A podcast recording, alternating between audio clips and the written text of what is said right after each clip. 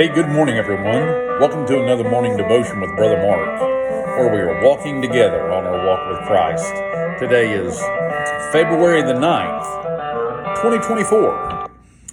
Well, you know, everybody talks about being a Christian uh, is to be countercultural, and, and we always look to the, the New Testament and we know that hey if you're following christ you're going to deny yourself and take up your cross and follow him and and that many times you'll be living counter to the culture. But you know the interesting thing is in my daily bible reading today i was reading exodus 23 now this is the section of the scripture where god is giving israel the moral law. And you know if you followed the moral law you'd be countercultural. You you wouldn't live like the rest of the world. You wouldn't live like the pagans. You know, just just look at a few simple things here. I got three or four things I want to highlight here. Just verse number one: Thou shalt not raise a false report. Um, you know, be honest in in what you're doing, and don't lie about someone.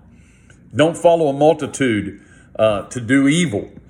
Uh, of course, if, if you see someone being evil, don't don't follow them that's countercultural because I mean people like to run together and and and get into trouble, right? But you know God's saying don't do that. But now here here's what uh, jumped off the page to me today as I was doing my daily Bible reading. Verse 4 of Exodus 23. If thou meet thine enemy's ox or his ass going astray, thou shalt surely bring it back to him again. If thou see the ass of him that hateth thee lying under his burden, and wouldst forbear to help him, thou shalt surely help with him.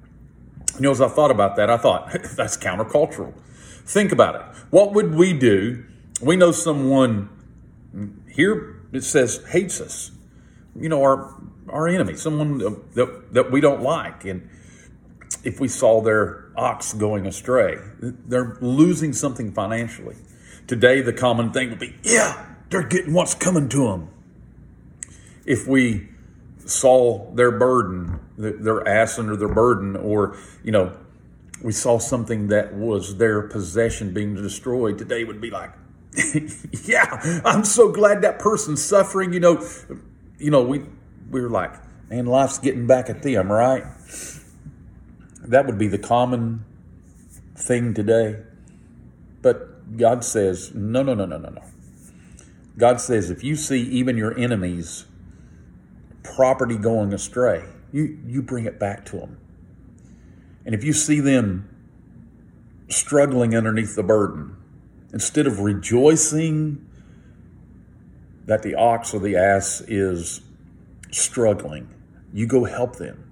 You you get them out from underneath that burden. You you you can't rejoice because your enemies or someone you have something against or someone that said something bad against you because they're struggling or some of their possessions are struggling. You can't rejoice. You you got to help them. That's countercultural. Then one other thing I want to mention just here quickly is down in verse number 12. You know everybody's like oh, we don't we don't have to remember the Sabbath to keep it holy. You know, we we don't live underneath the law under, anymore, so we don't have to, you know, keep the seventh day or anything. But I want you to listen to this. Six days shalt thou do thy work, and on the seventh day thou shalt rest, that thine ox and thine ass may rest, and the son of thy handmaid and the stranger may be refreshed. You see, we got we got to remember that the seventh day was made for man. God designed the seventh day so that man could have a day of rest. Here's what God knows. God knows that that we could keep going day after day after day and striving to get ahead and working and and exerting our bodies and, and all of that and, and our bodies are going to get tired. Our minds are going to get tired. And and, and we need a break. And so God designed this seventh day for the, Israel to rest. And it's beneficial for us too. It's beneficial for us. It's beneficial for our bodies. It's beneficial for our souls and our minds to take a day of rest.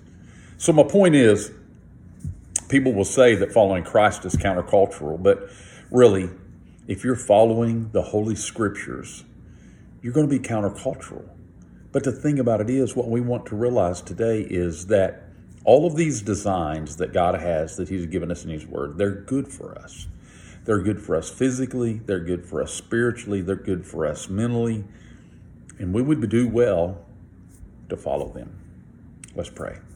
Heavenly Father, we thank you for your word, and we thank you that we know that you have given us your word, and we find in your word good instructions for our lives.